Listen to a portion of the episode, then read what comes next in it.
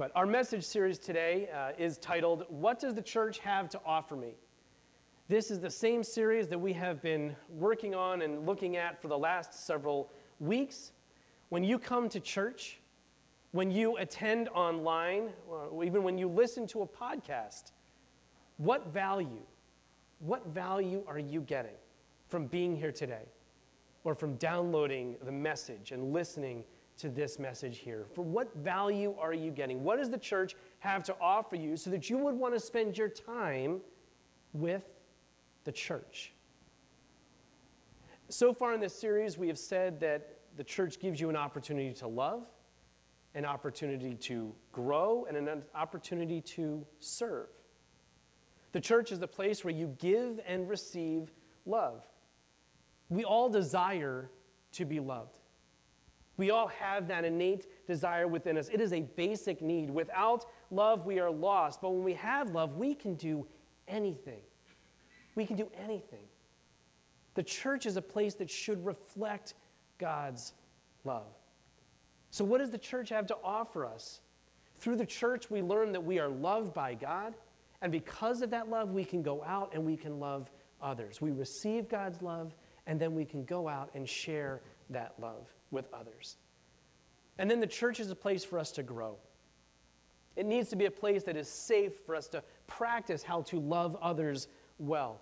Last week in our confirmation class, we talked a little about how we grow as being part of a church. We grow as disciples, people who are following Jesus' lead, his footsteps, and we practice growing by practicing the spiritual disciplines of life. Richard Foster is an accomplished theologian and author, and he's a master on the subject of how to grow in spiritual discipline and how to grow as a person of faith. And he puts it this way He says this, and he's got some pictures that I want to share with you this morning. He says that there's an inward and outward and corporate discipline that we can follow. And that might be a little bit small for you, so I'll just share with you. It says the inward disciplines. What, can we go back one? The inward disciplines. There you go. The inward disciplines are avenues for self reflection, they're quiet contemplation, a place for growth and renewal. So, places like meditation or prayer, fasting or reading the Bible, these are all ways that we can grow and we can practice these disciplines and then we grow as a person of faith. And then you've got the outward disciplines. So you move towards the outward disciplines. Once you're working on the inward ones, you can work on the outward ones, avenues for making a positive impact on other people and in the world. And so you have simplicity, living simply. You have solitude. You have submission, such a difficult word. And you have service, learning how to serve others. And then you've got the corporate disciplines, avenues for strengthening our relationships with others and with God's confession and worship, guidance, and celebration. These are all the disciplines of the church, things that we can do to help us grow. In practicing these disciplines, you will grow. And then last week, we explored the idea that through our church, we have the opportunity to serve. You and I were made to serve. We have a unique shape, and that is designed by God before we were ever born, before we ever took our first breath. We were designed to serve and to bless others. This, uh, the church gives us this opportunity to care for each other, to lift each other up. That is a blessing in the world. In a world that tries to tear you down and to pick you apart at every opportunity, God gives you these gifts through His church. We have an opportunity to love. We have an, have an opportunity to grow. We have an opportunity to serve today. And today we're talking about the opportunity to give. Now, when I say give, I'm not talking about reaching for your wallet or looking for a payment app.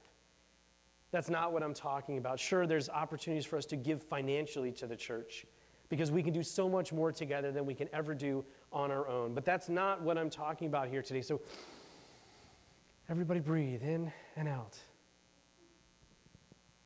When I ask, what does the church have to offer you? Through the church, you have an opportunity to give someone else life.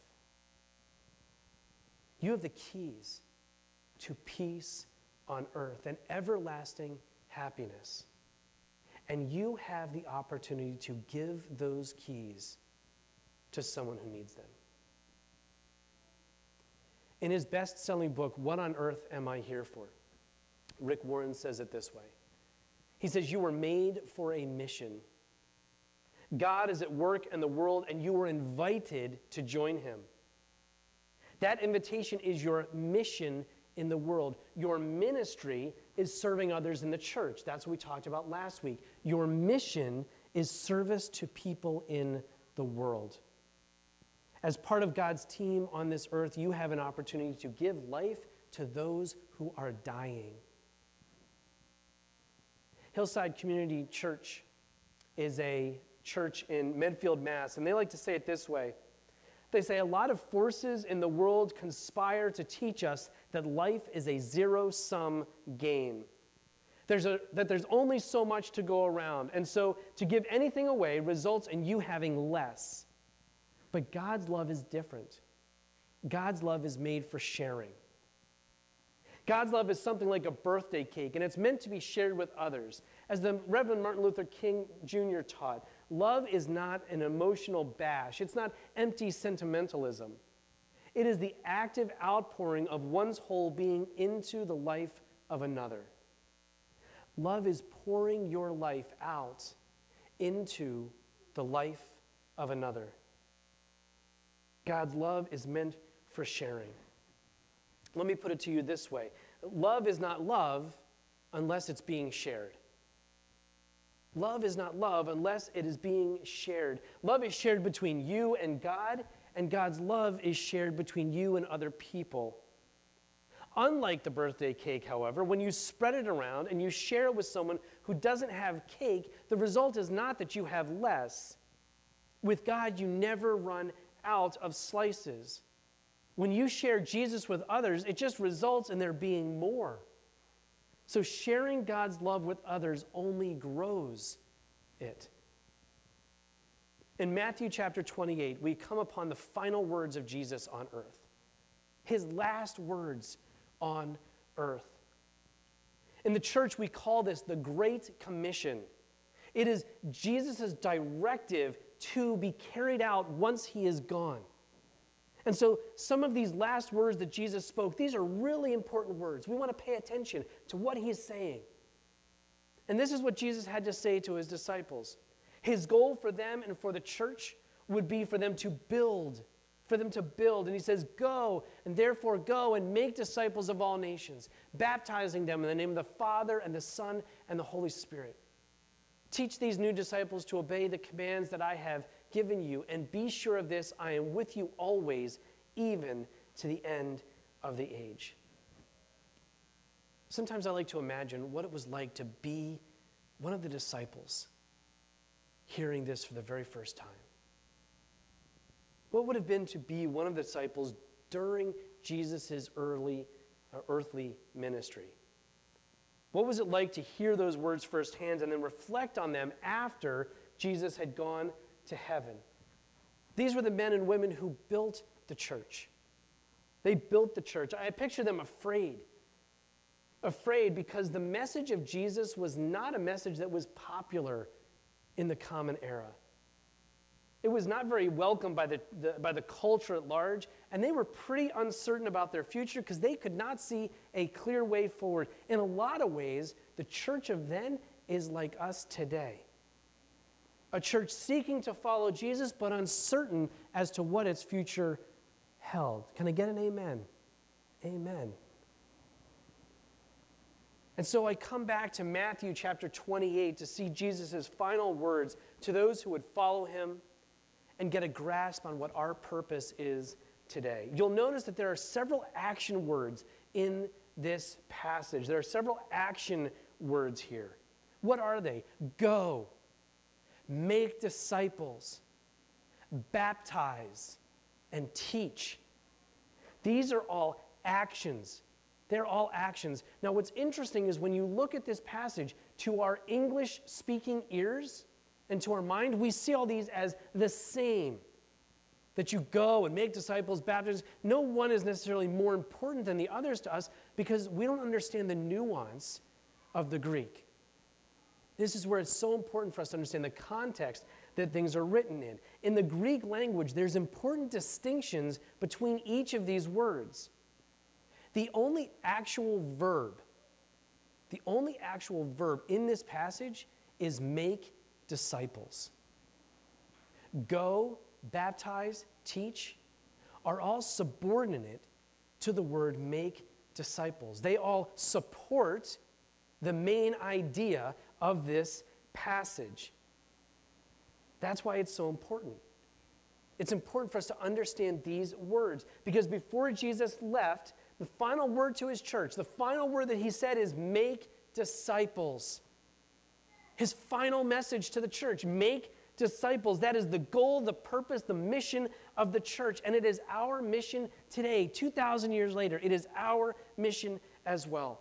God invites you and me on this glorious adventure of making disciples. It is something each of us is invited to do. Now, there's something really interesting in this passage besides the verb of making disciples. What's interesting here is that the word go can literally be translated here as you are going. Therefore, as you are going, make disciples. So, in other words, your mission of making disciples doesn't mean that you're to stop tomorrow during lunch, drop your stuff at work, walk out to the corner, grab a bullhorn, and start yelling at people about Jesus. Nor does it mean that you have to talk to all of your friends and all of your neighbors and everybody who knows you, and you have to start pushing them into the church and saying, You have to become a Christian. That is not what this is saying. That is not what it's saying. When Jesus said, Your mission is to make disciples. You and I are to do that as we are going through life. As we are doing life, we make disciples. People will begin to follow Jesus if they see Jesus in us. So, if we get to know Jesus and we get to know each other and we learn to love, and then we spend time practicing those spiritual disciplines in our life, growing as disciples ourselves of Jesus. As we grow, we find we want to use our gifts and our talents to serve the people in the church community around us. And from there, we go and we serve others in this way. If we do these things, we will be making disciples. As a member of the church, the body of Christ, you have the opportunity to give and to pour your life out into the life of another, of someone else, so that he or she might also come to know Jesus too. Dr. Bob Weitzel is a church leader and he once told this story reflecting on the Great Commission. He said, As a young junior high student, I heard a pastor say we are to make disciples.